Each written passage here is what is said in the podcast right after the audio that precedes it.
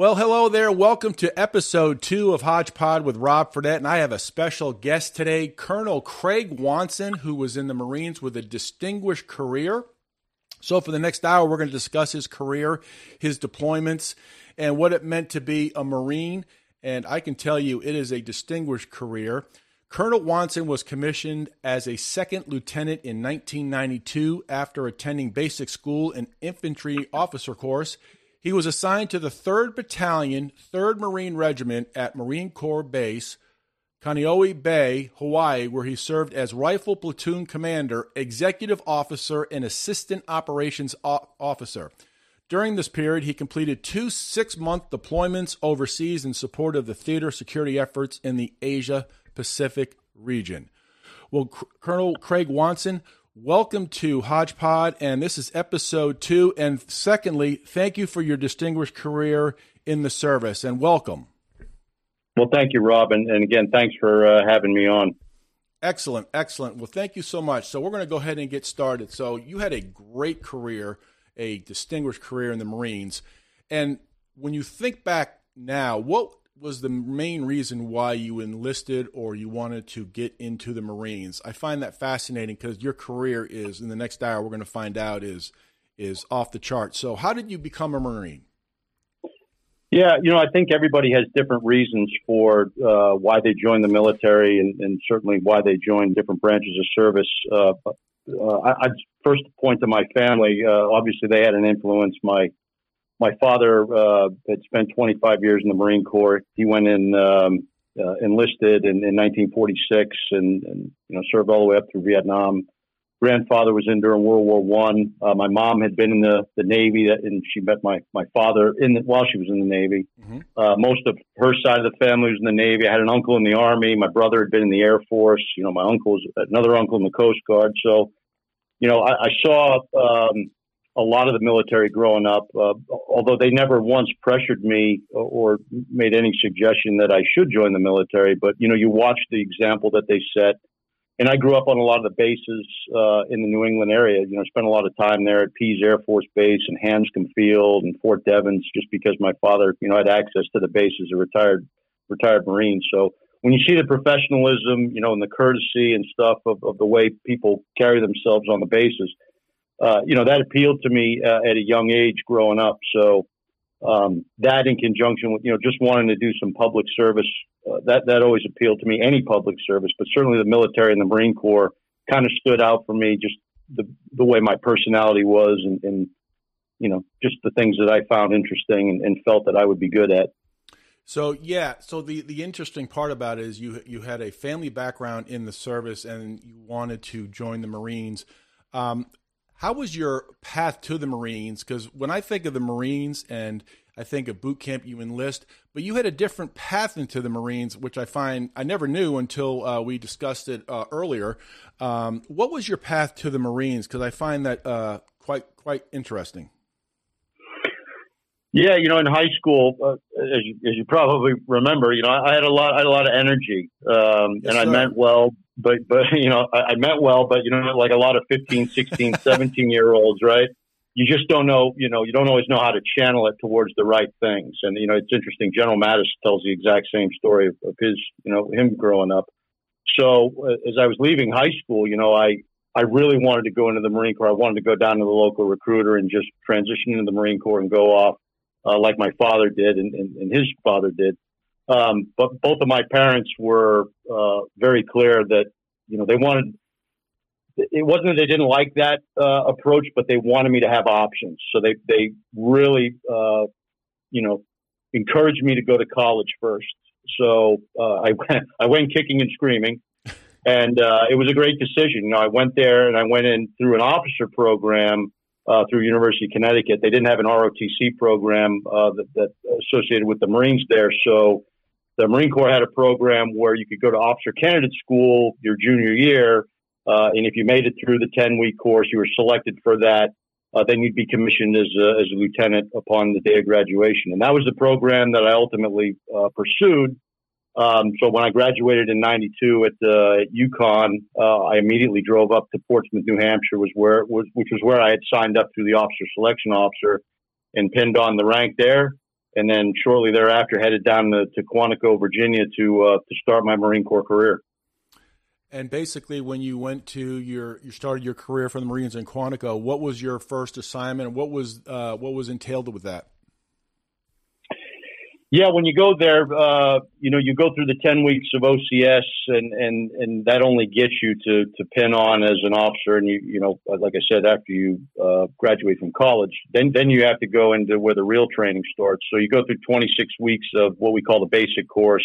All Marine officers have to go through it. It's where you learn a whole host of skills. Uh, and you get kind of a, a broader picture of what all the different occupational specialties in the Marine Corps do. You get a little taste of aviation and artillery and armor and such. And while you're there, you get to, you know, shoot or you get to um, request, you know, what your top five um, occupational specialties are you want. So for me, um, I had been competing for an aviation um, spot because there, you know, my talking with my father, and he, and he thought that would be a, a, good approach because I could use it when I got out, you know, to whether that be with the airlines or whatnot. But uh, I, I, my heart was really with the infantry. Uh, that's really what, how I envisioned my career going. That's what he had done. That's what his father had done, and that's really kind of how I associated. You know, when I thought about Marines in general, I, I you know always gravitated towards the infantry. So I requested to be an infantryman. I was selected for that, and then following that 26 weeks, I then went uh, and did 10 week course down at infantry officer course uh, and then upon that, then you go. Uh, you, I went off to my first assignment after there. But you're basically you do an entire year of just training if you tack on that ten weeks of OCS mm. before before you even get in front of troops. So it's it's a very intense year of just just getting you to where you need to be before you can get to the operating forces. So what happened after you went through the the year training? Where did you first start out? Uh, well, I, I asked to go to Hawaii, and uh, contrary to what people probably think, it wasn't uh, for the the palm trees and uh, and, and the sun. Uh, I did it solely because I, I, knew that the Marines that were were going out to Hawaii were able to deploy twice uh, in in the tour, vice uh, one time, which most of the other uh, the, our counterparts at Camp Lejeune and Camp Pendleton would do, just because of their rotation cycle there. So. I, I, wanted to get those two six month tours in because I really wanted to get overseas and, and, and, really wanted to be up close to you know where things were happening. So uh, requested that and, and, wound up again in Kaneohe Bay, Hawaii. Uh, and I was probably only on the island of, you know, on Oahu for maybe a year out of those three. Cause when mm-hmm. I wasn't deployed, I was in the Sierra. We did uh, two stints in the Sierra Mountains in California doing high altitude cold weather training. Uh, we did a, a month long exercise in Alaska, and you're constantly on the other islands doing live fire training and such, or or, I, or at sea on a ship doing small boat raids and things like that. So really only spent probably 10 to 12 months on Hawaii. Most of the time was overseas or doing some kind of training in preparation to go overseas. Man, so you're all over the place. You're in uh, you're in the mountains. You're in the cold. You're doing training. You're doing these deployments. Uh, how tough was that being away from family during that? Or you, did, it, the time go by fast? Or what? Uh, what was that like? Yeah, at that time, you know, I wasn't married. Uh, some officers, some Marines are. Uh, I, I, wasn't married at the time. Um, you know, as you get later on in your career, it, it, does obviously start to take a toll on family. Uh, certainly after 9-11, you know, that accelerated a lot. You know, after 9-11, I had two stints during my career where uh, I did three deployments in five years. Wow. And, uh, you know, the deployments, you're away, away, you're physically away, but oftentimes people forget the pre-deployment training. You're pretty much not home at all either because you're in the field uh, most of the week doing training and, and staying out in the field. You know, uh, so it's a lot of time away from from family, and certainly if you have kids, uh, that's brutal. It can be brutal on them. So um, you know, it, it wears on you. But uh, during that period, you know, when I was a young lieutenant and captain before I had been married, you know, I, I didn't really have family that I had to think about. So I was, I was volunteering to do pretty much anything and, and was eager to just get out and, and, and maximize the, the opportunities as they presented themselves. One thing I find fascinating is you're you're actually doing the training, but you're also serving the country. There had to be some pride there while you were doing that, uh, knowing that you were uh, serving your country in that process And then number two, being ready and training for any deployment that you had. Uh, it's just not sitting around waiting. You're actually doing it in case you have to get into a situation. Is that correct? Yeah, you're you're always training. Uh, you know, you think of a, a, sports analogy, I guess, right? Where uh, you know, even if it's not the regular season, uh, you know, your athletes are out there training constantly. Um, and, and that's really what you're doing in the Marine Corps is, and, and all the services, quite honestly, uh, that, that kind of just goes, uh, unnoticed oftentimes. You, you, you have to stay sharp and there's so many different things that you have to focus on. There isn't just one thing. Uh, there, there's, there's literally hundreds of things that you have to not only master, but you have to stay current on them, whether that's first aid or, and then depending on where you're going, because uh, you, you know, depending on your deployment, you could be veered towards, you know, if you're going to Afghanistan, that's different training than you're going to be doing in Iraq. Mm-hmm. And that's different training that you might be doing than if you were to go to someplace like the Ukraine, right? In that kind of scenario. So you're constantly, constantly trying to stay current and stay sharp for when the time comes that you get the call. And you also have to have everything ready to go. You have to have equipment. You have to have, you can't not leave anything behind. You have to be ready at all times, back up. And I'm sure that was always uh, people who were in charge of that. Was that the case? Yeah, the commanders are, you know, so anytime you're in a command position, you know, like if you're a platoon commander or a company commander or a battalion commander, you're, you're ultimately responsible for everything, everything that your unit does or fails to do. That means your equipment readiness, uh, that means the conditioning of your Marines, the training level of your Marines, their proficiency in a, in a wide range of skills. So, uh, yeah, all, all, that stuff is just second nature. It, it, it's a lot, uh, you know, that, that, that's on your plate. And the Marines are, again, it, Marines at every level are doing that. And they're, you know, uh, there, there aren't a lot of times where you're sitting on your hands doing nothing. And as a deployment gets closer, certainly you're, you're really ramping up. Yeah, we're going to talk about that a little bit later in the podcast. Uh, getting ready to uh, cross over for Iraqi freedom into uh, Iraq from Kuwait. That's one uh, area that we're going to talk about, which is fascinating. Uh, so in 1996, Colonel Wonson was assigned to the Marine Corps Recruit Depot, San Diego, California, where he served as a series commander with Kilo and Lima companies, 3rd Recruit Training Battalion, and commanding officer of Fox Company, 2nd Recruit Training Battalion, and during this period, he led individual training that transformed over 3,000 new recruits into the United States, uh, the Marines, excuse me.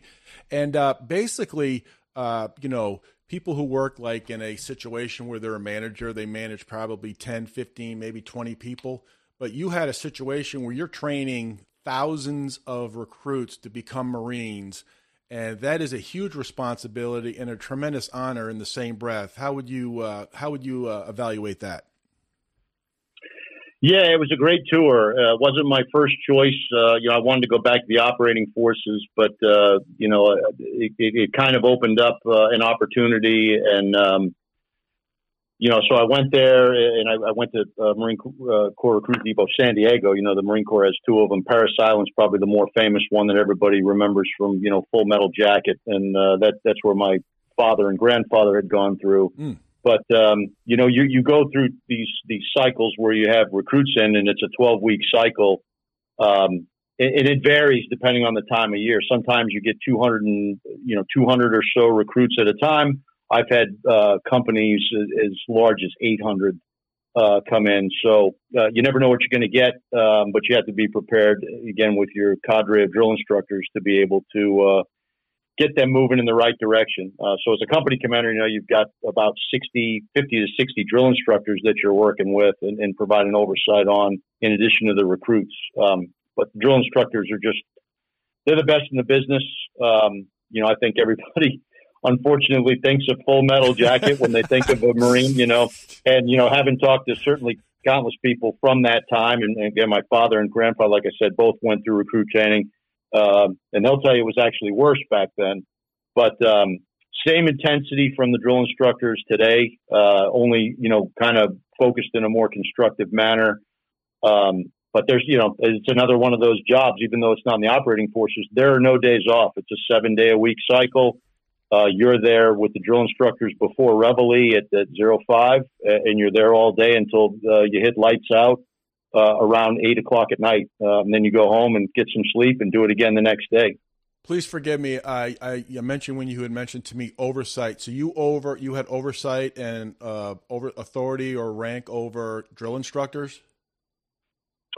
Yeah, when you're the uh, so as a series commander, there's two series uh, within a company. So uh, usually when you first get there, you you you're a series commander, so you have half that number and half the recruits in the company. And then when you become a company commander, you've got uh, you're in charge of the entire company. So you have all the drill instructors and all the recruits. Uh, you know, and ultimately you're you're the one as any commander. Anytime you have a commander or you you you inherit the title of or you're bestowed the title of commander, you're responsible for everything that unit or organization does or fails to do. So. Well, thank you very much for that because I didn't know that's that is really to be in charge of drill instructors. That's pretty impressive. I don't know if I could do that. yeah. Well, you know, it's one of those things. Again, uh, just like all all military organizations. Uh, you know, you have a close working relationship with them, so you're not barking orders out to them and stuff. You're working shoulder to shoulder with them, and in most right. cases, you know, they just need very broad guidance uh, to be able to do what they need. They're, they're, really they bear the brunt of, of the work there. They're, they're the hardest working. They had a far harder job than I did.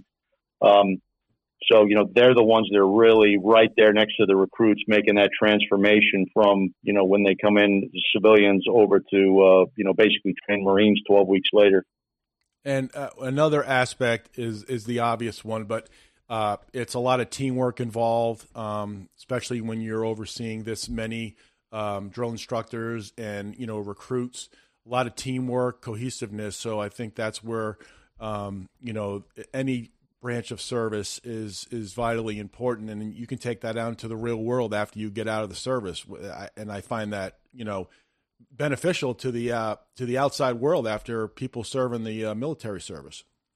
Yeah, absolutely. And again, you know, uh, I, I, think people sometimes they think, uh, you know, when young Marines come out of boot camp, you, you know, you hear all the time from people. They're like, oh, you you know, they're brainwashed or they're you know they want to kill, kill, kill, and and that's re- that's just this is not you know the, the reality of it. Re- really, what you're trying to, to produce and what we do produce is someone who's armed, like you said, with a sense of pride. Uh, you've instilled confidence in them, uh, and you know, equally important, uh, you know, discipline and attention to detail are critically important. Uh, and those things mean different things to different people. Some people think those words, you know, that scares them. But you know, I give an example for attention to detail. You know, growing up, my father used to uh, you know, he always used to give me a hard time because I wouldn't screw the caps back on things like an aspirin bottle, right? And and, and you know, I'd be like, well, why why you know why is he riding me for not you know putting the cap tight on a uh, on a aspirin bottle, right? Mm-hmm. Well, when you get into the Marine Corps and you start working, you realize that pretty much everything you're working with, whether it's explosives or loading weapons or, or an aircraft you're working on that's going to go off on a mission, if you're not doing things precisely, bad things happen and I mean really bad things right. happen, uh, and people get hurt and people get killed. Uh, and that's not an overstatement either, you know. And then we'll talk about it probably here in a little bit. You know, when you get into combat and you're doing things like trying to deconflict fires and, and fly aircraft under artillery that's you know uh, being fired at the same time, you're trying to make those exact calculations to offset uh, any kind of you know friendly fire incident you, you know, you if you don't have that sense of attention to detail and discipline, second nature, uh, it's like I said, people get killed and, and people will die. Yeah, that's uh, that's a great point. Um, it's it's incredible the, the, the discipline and the um, I don't know what you could say the discipline of just being in the service. I mean, it could like you said, it could get somebody killed if you're not doing your job. It's it's it's really incredible and uh, the the flag is definitely a source of pride as well. I'm, I'm sure, and that's goes without saying for a Marine or anybody in the service, any other service. Yeah, I agree. You know, the, there's there's a tremendous uh, sense of, of course, uh, honor and and pride to be able to serve your nation, and, and of course, anything that you know represents the the country, uh, you know, is, is near and dear to uh, I think anybody's heart that uh, serves in uniform. Absolutely. When my my father passed away in 2012, and I remember when he passed away, he was uh, my mother was presented the flag, and it's I have that in the case, and I also have a World War. Uh, my grandfa- grandfather was in World War One and have a flag. He was in the Navy, so it's uh, it's a sense of pride, and it shows that uh, you know the people served and and also died for our country. So that's uh, there's a lot to be said for that. So. Yeah. In uh, 2000, Colonel Wonson was assigned to the 3rd Battalion, 5th Marine Regiment at Camp Pendleton, California, where he served as Rifle Company Commander and Weapons Company Commander. He also served as the Maritime Special Purpose Force Commander of the 34th Marine Expeditionary Unit, Special Operations Capable, during a seven month deployment to the Asia Pacific region in 2002. From 2002 to 2003, he served as the battalion's operations officer and participated in combat operations with the unit during Operation Iraqi Freedom. So this is incredible, and uh, I'm looking forward to talking about this because this is something that we all saw uh, firsthand, uh, pretty much with embedded reporters. We'll get to that a little bit later. So, what do you uh, remember most about your deployment to the Asia Pacific region? Yeah, that that's my uh, so in 2000, uh, 2001, obviously with 9/11, we were working towards a deployment scheduled for uh, you know the January 2002, and then uh, when 9/11 hit, uh, obviously that um, changed the focus of what we would be looking at with that deployment. So. Um, it was a busy deployment in 2002. Uh, much like any time you're forward deployed with Marines, as we talked about earlier, you, have got to be constantly um, ready uh, and on a really tight tether for any possible contingency. So uh, at that time, we were really kind of uh, afloat on a float force that was uh, prepared to go in and, and reinforce uh, the forces that were already in Afghanistan at that time. Uh, there were other things going on in the region that we were kind of tied to that we had to make sure, you know, we, we, were able to respond if necessary. Um, as you mentioned, I was the Maritime Special Purpose Force commander, so there was uh, about three quarters of the way through the deployment. Uh, I had to plan and, and brief out uh, an operation that we were going to go evacuate um, uh, non-combatants from a, a, country that will remain nameless mm-hmm. at the time uh, that uh, we, we thought we were going to need to pull the ambassador out and, and a bunch of civilians because of uh, escalate, escalation in that country of, uh, of hostilities. So things like that, you know, they just pop up all the time, no, no matter, and I could go through each of the deployments and, and what we were initially planning for on each deployment and what we were actually asked to do oftentimes is you know, things just happen and, and you've got to be prepared to respond to them. So that 2002 deployment um, was, uh, you know, was busy, but as soon as we got off the deployment, we landed back in California. Uh, then Colonel Dunford, who, who that obviously later became General Dunford and, and, became the chairman of the Joint Chiefs of Staff, he was my regimental commander, met us at the airfield and said, you know, hey, I got, you know, kind of tongue in cheek. I got, you know, bad news. I think you're going to have to go right back to the field because it looks like you may be deploying again here soon. Um, and that was kind of the first indications and warnings we had that uh, you know an operation in Iraq was was likely in the next uh, in the next few months. So we immediately went back to the field and you know started preparing for the next deployment. Um, so it, you know the the the rhythm of, of training and deploying uh, it never really let up after that. Wow, that so you're getting ready for Iraqi freedom. So you get um, you get to uh, the point where you're preparing for Iraqi freedom. Um, was there anything else that you had to do before, um, you know, crossing over or getting into combat uh, uh, for Iraqi freedom? Yeah, you know, it's a different uh, it, it's a different focus you're looking on at that point because when you go out with a Marine Expeditionary Unit uh, and you're afloat, um, a lot of the stuff you're training for uh, you know, along the lines of, like I mentioned before, you've got non-combatant evacuation operations. If you've got to go in and reinforce an embassy that may be under threat, uh, if you've got to do a humanitarian assistance mission, uh, amphibious raids, uh, counter piracy operations, those are all things you're training to when you when you're going out on a Marine Expeditionary Unit, or at least those are your you know priority missions when we come back and, you, and you're thinking about doing uh, major combat operations in a place like Iraq in 2003, then shifting gears towards looking at, you know, mine clearing and combined arms uh, operations and breaching defenses and urban combat, which, you know, we, we, we, practice that stuff all the time, but you really have to ramp it up to the point uh, because it's, you know, it's, it's a lot, it can be a lot more intense so you have to be out in the field for that, uh, working on it constantly. And in addition to that, uh, everyone probably remembers that was at a time where you know we we had to make the assumption that we were going to you know receive some kind of uh, chemical or biological attack. So you're doing a lot of this stuff in um, protective gear and practicing things like decontamination and such like that, and you're trying to do it at night. So uh, that you can be able to do it at night should you have that. That's the hardest time to actually try and, and do those kind of things. So you're always out in the field and you're and you're just training. You know, 14 hour days. You come home, you get some sleep, and you're right back out in the field the next day trying to prepare for the worst case scenario. Well, yeah, and you know, you're talking about that. You have to be an expert at everything. You just said decontamination, minefields. Those are all things you have to be you know well versed at before getting into anything with training and it's just it's just not like you have to learn a little bit. You have to know it all. Yeah absolutely. And and and then some right? Because you you know even you know especially the young marines uh, you, you have to know if you're a machine gunner you also want to know hey if my mortarman gets killed or injured i've got to be able to pick up the mortar and, and be able to fire that as well. Or you know if, if somebody as another system, you've got to be able to operate that. So you're trying to cross train everybody so you have redundancy on systems and you've got flexibility.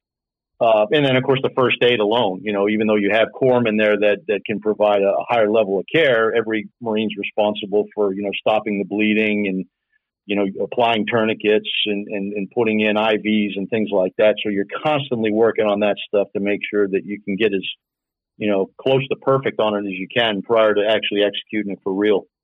So uh, basically, you're you're at the point now where you're getting ready for Iraqi freedom to you know cross the border. Uh, what was that like? Uh, training and preparing, number one, and number two, when you're finally crossing the border into Iraq. I could. Uh, I do remember you. We had talked last year. You said you were uh, dealing with minefields and being shot at while crossing the border. And what was the, what? First of all, what was it like getting ready to cross over? And then, secondly, what was it like actually combat? Because I watched some video on uh, YouTube last night, getting ready for this podcast, just raw video, and it was pretty intense. It was like this was like raw video of shooting, and I was just like, I can't believe it. I mean, anything can happen, and it just shows you how brave you all are while you're out there fighting. Um, I don't know if I could have handled it, but it's just amazing. So, what is it like? Enough of me saying this, but what was it like getting ready and then crossing over? Yeah, I, I think um, you know everybody's so mission focused you know, you're not really thinking about, uh, you know, the, the, danger that's around you. Uh, I, I, think I speak for all the Marines uh, that were there with me on it. You know, you're not thinking about, hey, going to get killed or injured. Your, your, your big concern is, am I going to be able to, uh, you know, fulfill the task that, that everybody's counting on me to do, and will we be able to reach the, the key objectives that we've been assigned there? Because you know, like you said, you know, the eyes of the world at that time are all lasered into that one point on the map. Uh, and you know, when when you're in the First Marine Division with the proud history that it has, right from Guadalcanal and uh, Okinawa and, and Peleliu and Sanh and, and et cetera, et cetera, et cetera, right?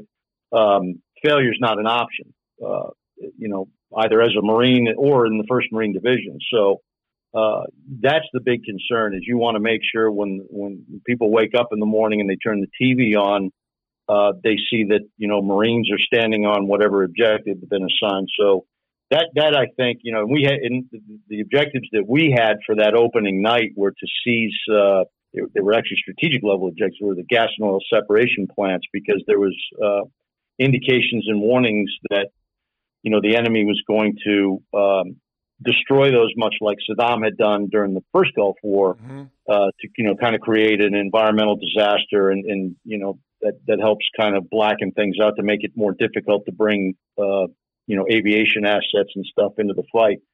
So we it was imperative that we make our way through that minefield quick and get to those gas mill separation plants and secure them before they could be destroyed. So you're you're constantly rehearsing, rehearsing, rehearsing up to the last minute. You're doing com checks, weapon checks. You're thinking of every possible contingency because invariably something will change, as it did we got into the minefield.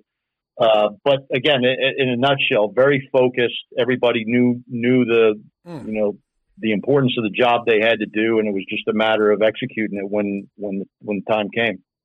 So you cross over the border into Iraq. Uh, what kind of resistance did you uh, encounter? Because uh, sometimes you would uh, watch the news and it seemed like it was a breeze, and obviously it wasn't. Uh, what was the resistance like? And um, uh, you know, with the minefields, I mean, it's incredible to navigate through minefields. You did it in the in the dead of night, or did you do it during the day? No, it was in the dead of night. It's uh, as I always say, it's never good to have to go through a minefield. There's no, uh, you know, uh, and that's and that's not a proverbial minefield. That's a real one, right? Right. So, uh, uh, you know, we had gotten orders, um, you know, because sometimes you have to attack uh, or launch operations earlier based on the intelligence that you have coming in and what the enemy's doing and such. So, so we had uh, um, moved up the assault, uh, I think, eight to twelve hours earlier than we had anticipated, um, and uh, you know, so we we went that night, went into the minefield. There was a unit in front of us, our, our sister unit, First Battalion, Fifth Marines, went through first, and um, we monitor we were monitoring that on the radio because you can only shoot one uh, or push one unit through a lane at a time. It's kind of a narrow lane that the mm-hmm. engineers clear out there. And uh, as soon as they made it through, uh, they were in contact with the enemy immediately. So we were monitoring that. You know, it was very calm. And uh, again, I was monitoring on the radio, and I and I know my counterparts over there. So to listen to them, you know, calling in uh, air support directing uh, armor assets on on enemy targets, and I don't, you know, it was was very professionally done. Um, and then we we came in right behind them, and uh, I think I, talked to you about before. Our, our, our command vehicle that I was in, um, it uh, it hit something. It did. Unfortunately, nothing exploded. I don't. I don't even think it was a mine. It was something, but the halon extinguishers inside the vehicle went off which is designed to actually smother everything inside in case you do hit a mine. It you know it mm-hmm. obviously sucks the oxygen out of there. So that knocked us out uh, immediately because we you know we pretty much were choking trying to get out of the back of the vehicle um, with all the halon in there. Uh, but that was really the only hiccup that the battalion dealt with. Uh, that entire thing. Everything else went pretty pretty smooth. Um, made it through okay, came out the other side, uh, immediately went into the fight, uh, but we were able to rapidly secure those gas and oil separation plants in short order and, um, you know, consolidated on the objective and we're ready to push forward to the next objective the following morning. So we're well, uh, we're in 2022 now. And do you ever like look back and just say, wow, or I mean, not wow, but do you ever look back and say, it's incredible that you went through that experience. Uh, I just find it uh, unbelievable that you would go through a minefield and then the halon would, you know, uh, erupt inside the tank and, or the, the vehicle you're in, and, and, then you have to deal with that as well as being in the dead of night. And it's just, you ever look back and say, just wow? I do, but uh, yeah, I'm sure I will. Uh, after I retire and I and I stop and probably reflect on it more. Uh, you know, there, there's so many of those kind of stories. You know, at the second tour, I'm sure I'll hit a couple of those things. We go forward. You know, every time you go out on the road there in 2006, you're essentially trying to navigate a minefield with all the the IEDs on the road there. So, um, you know, uh, there's always something that you're encountering every every tour you go on, particularly the operational ones. When you go forward, you're always coming running into things that are like a, almost surreal at times, like you say, you know. Um, but again, the, the thing that I always think back on instead of like, wow, I can't believe I did that is it's the professionalism of the young Marines that are there mm-hmm. and the NCOs that are leading them is just absolutely incredible to see see them do things. You know, you see an 18, 19, 20 year old young Marine out there doing things uh, that just are incredible. Um, you know, selflessness and and the and the uh, you know the courage to do those kind of things is just it, it, that's the stuff that really I, I think back on and really sticks with me. Wow. So in, two in 2005, Colonel Wonson was assigned to the 1st Marine Expeditionary Force, where he served as operational planning team leader in the Future Operations Section. In 2006, he deployed to Iraq for 12 months in support of Operation Iraqi Freedom. In May of 2007, where he led planning for multiple operations to include, three of the largest and most, vital actions in Al Anbar province that year. And in 2007, Colonel Wonson was assigned to the U.S. Special Operations Command, Tampa, Florida, where he served as Chief Special Operation Forces Assessment Branch. During this period, he led the training and education assessments of all Special Operations Force component commands to help resolve issues and shortfalls in the Special Operations community and enhance operational readiness. I'm very impressed with your uh, being at the U.S. Special Operations Command in Tampa. Uh, you hear about that from time to time on the news. Um, that is very impressive uh, to be in that situation. We have a few other areas as well as we uh, get to this podcast. But what was that uh, experience like in Tampa, Florida? Obviously, you're there to do a job, but nonetheless, uh, very impressive.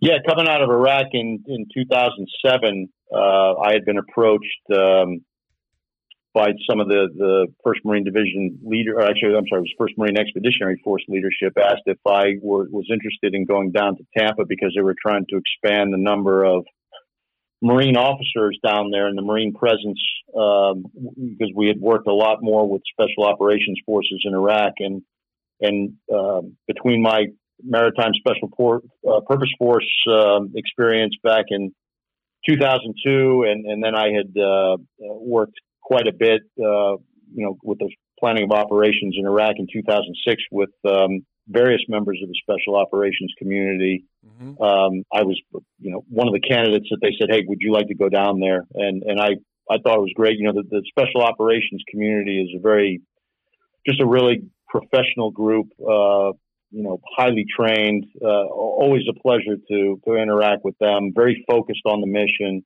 So to be able to, to spend a couple years down there and work with them and help them, uh, you know, help them refine their, their broader training and readiness in, in, preparation for what they do overseas. And this was also the time when Marine Special Operations Command, which is a subcomponent of, of U.S. Special Operations Command, mm-hmm. was coming up online. That was part of, of what I was trying to do down there was uh, help get them to, up to par uh, uh, to to what the other components, Army Special Forces and, and, the SEALs and such, were doing for their training. So it was really a rewarding experience, and uh, yeah, I, will look back on that time fondly. So you're you're in Tampa. That just seems like uh, every day is not boring. Every day is not the same, and every day you're probably taking notes, um, debriefing, and things like that. Not to get too technical, but I think that uh, you're definitely. Um, it, it's incredible how uh, a, a, day would be at uh, U.S. Uh, Special Operations Command. yeah, and Tom Brady wasn't down there yet either. He wasn't. Uh, oh wow, he no, wasn't. No, wow. That was, that was when he was still uh he was still on our side. So yeah, uh, Craig and I are uh, big uh, New England Patriot fans, but uh, yes, Tom Brady is down in New England. Um, we are Patriot fans, one hundred percent. So Tampa is uh, you hear about that uh, the command center in Tampa. Um, also, uh, Colonel Wonson had other distinguished areas of his career, but uh, here are a couple which I found rather um, fascinating. So, in 2012, he attended Yale University, New Haven, Connecticut, as the first Marine Corps Fellow in the International Security Studies Brady Johnson Program in Grand Strategy.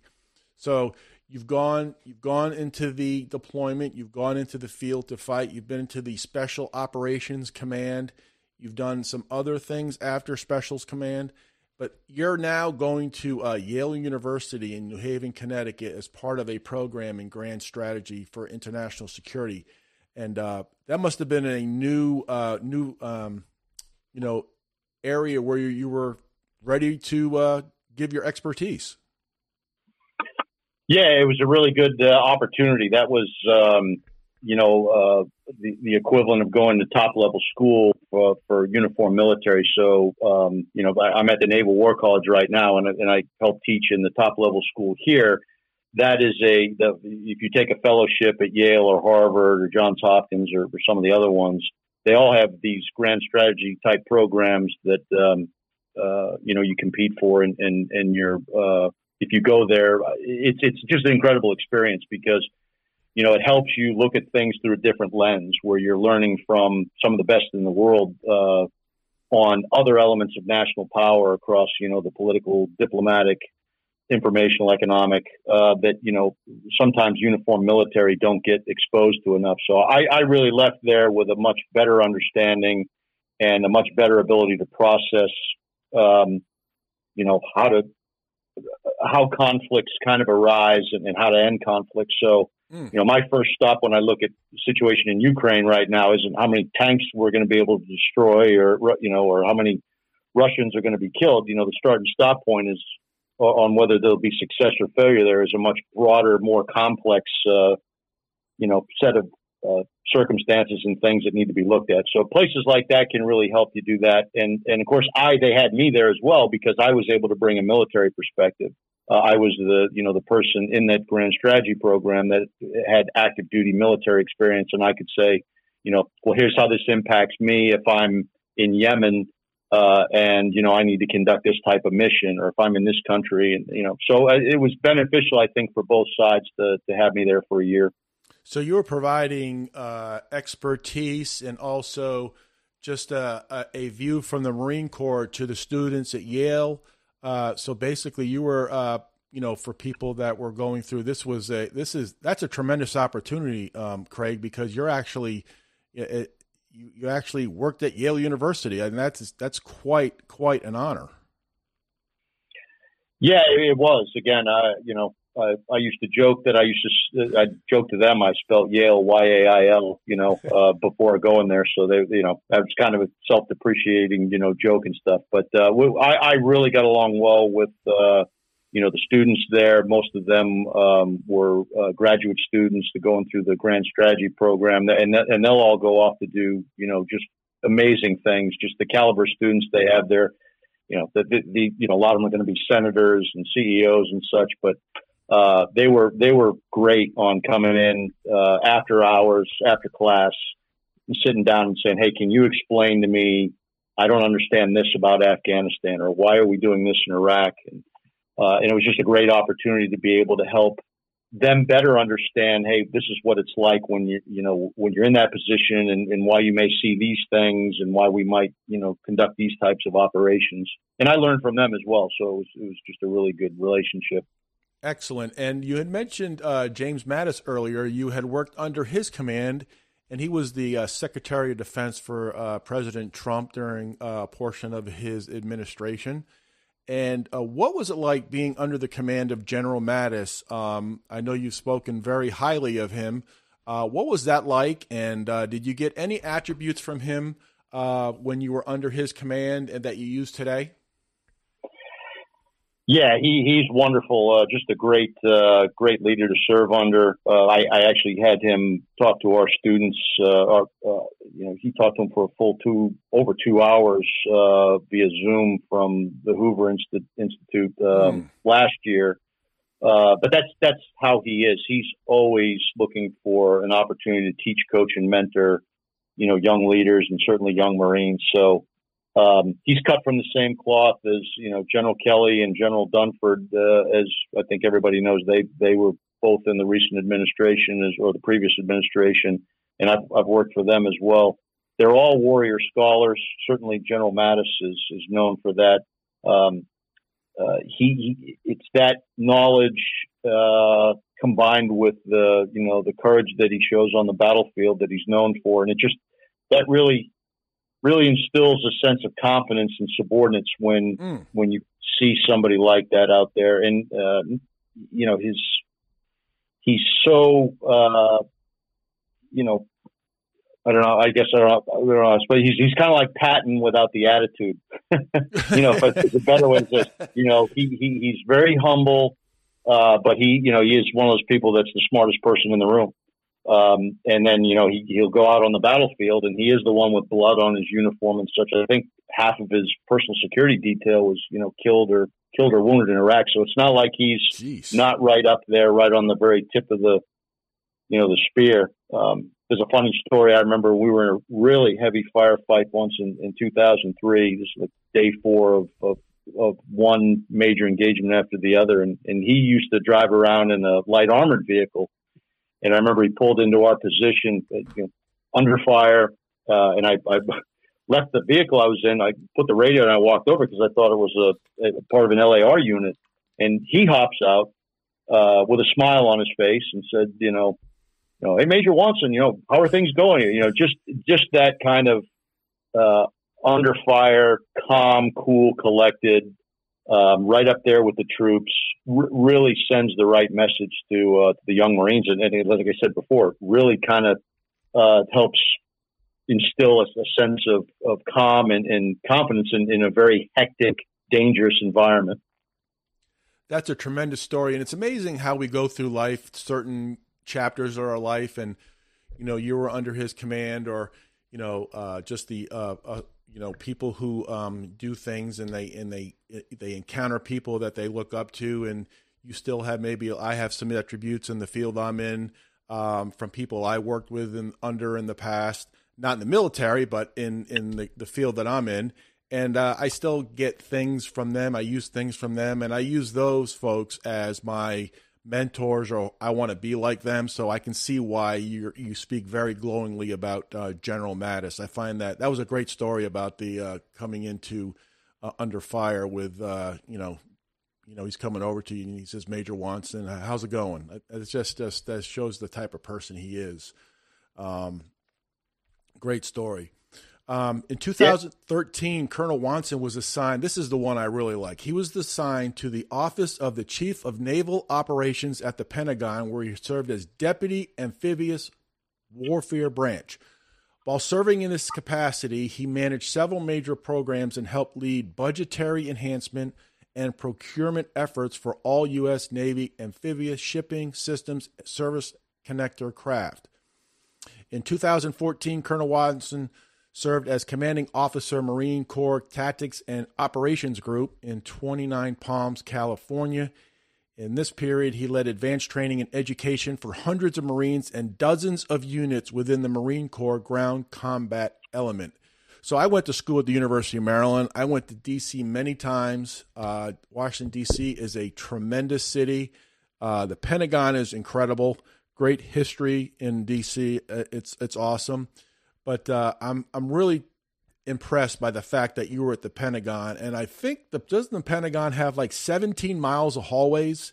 I, I remember that from uh, years back that they have 17 miles of hallways, but nonetheless, that must have been uh, you must have walked by some pretty impressive people. I'd be starstruck if I were there. yeah, I think you're one of the few people that uh, that I've heard actually said that they like the Pentagon, but uh, you know, it's um, you, you know, the Pentagon is uh, that's where, where that's kind of the um, center point for all things related to the Department of Defense, right? Uh, it's a huge building. All the services have their headquarters in there. Uh, there's a lot of people. Obviously, as you correctly said, so I think it still is the largest building in the world. Certainly, at one mm. time, uh, it was the largest building in the world as far as square footage. Wow. But um, uh, it, it's you know it's a fast paced environment. Uh, as you mentioned, I, I spent uh, you know we shuttled between there, and we would go up on Capitol Hill quite a bit when you know we, we had to uh, present information to uh, the House Armed Services Committee or Senate Armed Services Committee, or meet with um, you know the one of the offices of legislative affairs up there to provide updates to uh, a, a, senator or a congressman that wanted information on a, a particular program. Um, so it was busy times shuttling back and forth there. But uh, I mean, I look back on it. Obviously, I, I, I worked very closely with the Chief of Naval Operations Office and, and, and the Commandant's Office. So it was um, it was rewarding work. But uh, I think the hardest part, and, and anyone who's worked in D.C. would probably tell you the same thing, is just getting in and out of the city in the morning uh, makes Boston traffic look like uh, yes. know, Kansas. So uh, that was never fun. So I had to get. I would always leave, and, and I was fortunate. I was inside the Beltway. I had a place in, in Alexandria, but I it, nice. I yeah. I would get in at. I would get in probably. I would be at my desk at the Pentagon at six in the morning, uh, and I wouldn't leave there till usually seven at night, and then it was still forty five minutes. And there's and there's people at the Pentagon that are working longer hours than that. Yeah, I remember when I was at the University of Maryland. This was uh, eighty six through eighty eight um, I'd go to DC a lot and take the metro. Um, and I remember going on the metro and seeing uh, dozens of people in military uniforms taking the, the train, the metro, to and from wherever they were going, and I found that I found that fascinating back in the time. Now that I look back on it, it was really it was really cool. It's just things you don't see, you know, in other cities, and I find that it's probably still like that today, but. Um, back then, it was really like you're seeing these people. They're going to work just like uh, you know I was going to school. It was it was pretty impressive.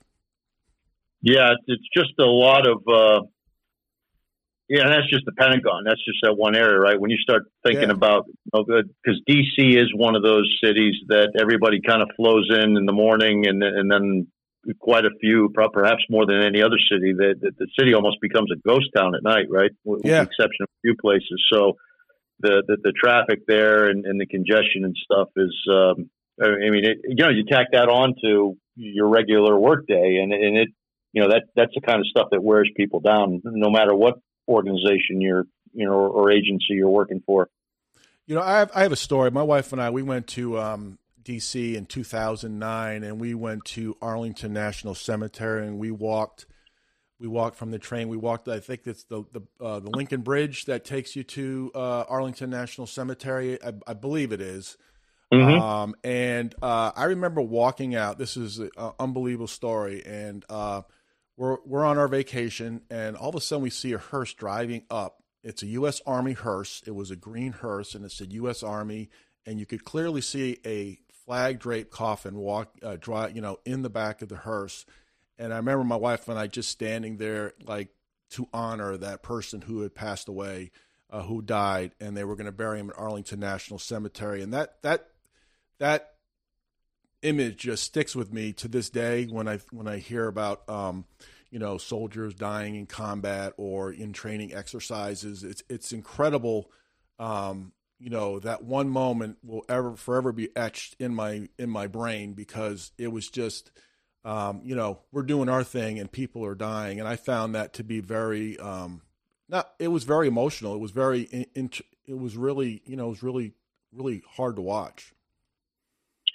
Yeah, I agree. And, you know, Arlington, I think, holds a special place in many people's hearts. You know, it's, uh, it's uh, somber, but at, at the same time, when you go there, you, you know, you do feel uh, various different emotions. And, um, you know, they always seem to be uh, burying somebody there. If they're not, uh, you know, a retiree or, you know, that's, that's passed away, so somebody who's been killed recently and in the conflicts overseas. But uh, you know, the arm the army kind of manages that there, and they do a phenomenal job of of just really keeping that place. Um, you know, it's just, an amazing place to go to. It's, it's so well kept and, and so well run. Um, it's just you know. Re, it's just filled with respect, you know. When when you when you walk in there, you just you can feel it. And uh, I'm going to get on a soapbox here for about one minute. We went to the tomb of the unknown soldier, and mm-hmm. I remember we were standing there and we were paying uh, our respects. And you know, you're supposed to stand silent there as the you know the, the the guards are watching the tomb. And I remember two instances where somebody was smoking a cigarette, and somebody came over, a soldier came over, and re- pretty much just like lambasted this person to put it out. And the second one was person was on his cell phone, but he was talking not in the front of the line, but he was talking in the back, and they they lambasted him to get that, get off that phone, and I, that that enraged me so much when I saw that when they were doing that. They could not even have any respect for what was going on there, and I don't mean to get on a soapbox, but that just it just it showed total disrespect for for that for that place. Yeah, it's un, it's, it's unfortunate. Um, you know that kind of thing happens, but uh, you know, again, I think I've not seen that kind of thing happen uh, when I've been up there. The, the army and the soldiers that uh, they're kind of, you know, uh, working that you know, at Arlington, they, they do a really good job, and they're very respectful and they're very professional, and, and I think they handle that as well as they can there. Um, but yeah, I, I can understand your frustration for sure and also this Memorial Day. I don't know what it was about this Memorial Day. I was very, I wasn't. Uh, this this Memorial Day meant a lot for some reason. I don't know why. I bought flags and I put them in the front of my driveway for the weekend just to show uh, respect to those who have uh, you know given the ultimate sacrifice. I found that uh, this year, for some reason, I felt more um, more in tune to do something uh, that I had not done in the past, and uh, I have those flags for future years. So I always want to, uh, you know, pay homage and pay also uh, respects to those who had uh, lost their lives. So um, didn't mean to get on the soapbox there, but I, I feel better that I got it off my chest. So not, not at all. Um, and we're going to go right now. So Colonel Wonson, right now, this is extraordinary too. He currently serves as a professor of military science at the U.S. Naval War College in Newport, Rhode Island. He taught strategy and policy at the graduate level for two years, helping mid career officers master the complex inter- interrelational relationship between policy, strategy, and operations. He currently teaches at the Maritime Advanced Warfighting School, the Navy's premier advanced planning course that provides graduate level education in strategic decision making, complex problem solving, and development of large scale joint operations. So the U.S. Naval War College is definitely piqued my interest when I uh, when you gave me your bio. And what is that like uh, being at that college? Um, that is really like incredible.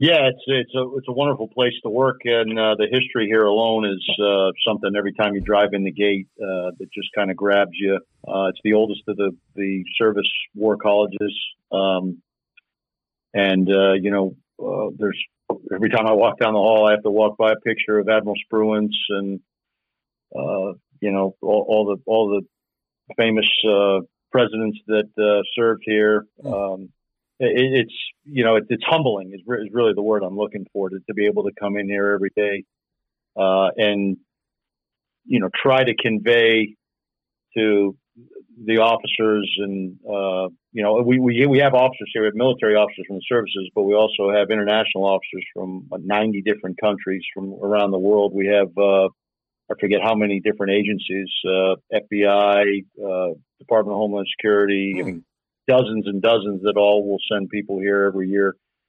So uh, they're all going to go back out and do great things when they leave here. Uh, you know where they're headed because the people that teach here have been there, and that's one of the reasons we're here is to try to help convey. You know, here's how you apply uh, what you're going to learn here when you get out to the operating forces. So we have PhD uh, PhDs on staff that are some of the best in the business on teaching uh, again strategy and policy and history and all those things that uh, people need to understand to, to uh, be able to you know uh, relate to the larger picture that uh, like I said before why why conflicts exist and you know how you how you succeed in them. Uh, and then you've got the military the uniform side that has the experience out there that can bring 30 years or 20 years of experience to say hey when you go back out here's how you take what you've learned here uh, and apply that whether you're at the Pentagon or whether you're a commander of a uh, you know a unit.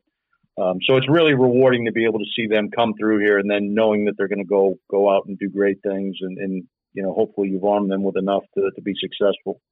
So I have a couple questions here. Totally, uh, I hope I don't catch you off guard here, but uh, I have a couple questions. What did you do for in your off time when you were on deployment or in your combat? Did you do anything to um, get your mind off it? Did you do anything just to get away from uh, the the situations and the uh, areas you were in just for a little bit, just to uh, reprogram your brain?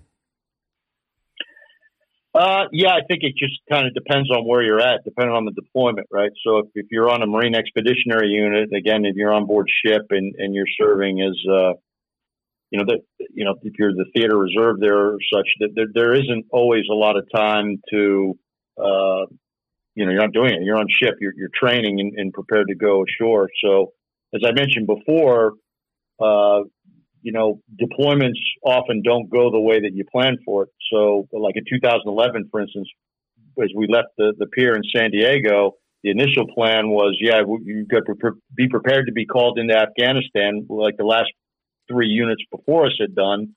Um, but we had three major exercises that we had been preparing for for uh, you know months, uh, and we were off the coast of Peleliu the night before. You know, Peleliu's uh, about you know, halfway across the Pacific, and prepared to go ashore because my battalion had actually fought there in World War II, and we were going to lay a wreath and, and, set in a monument there.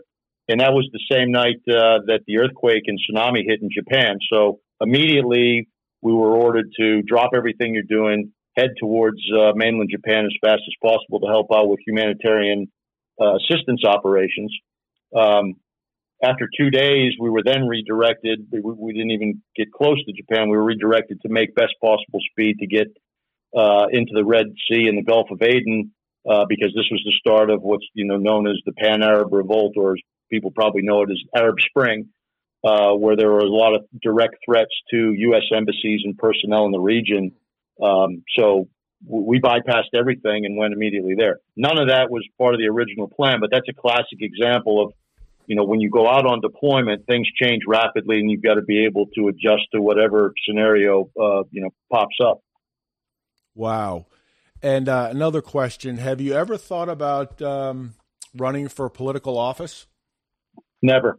Okay, that that was an easy question there, but I think you have a tremendous. Uh, if somebody came asking you for to be part of uh, administration, would you think about doing that? Because your your knowledge is incredible.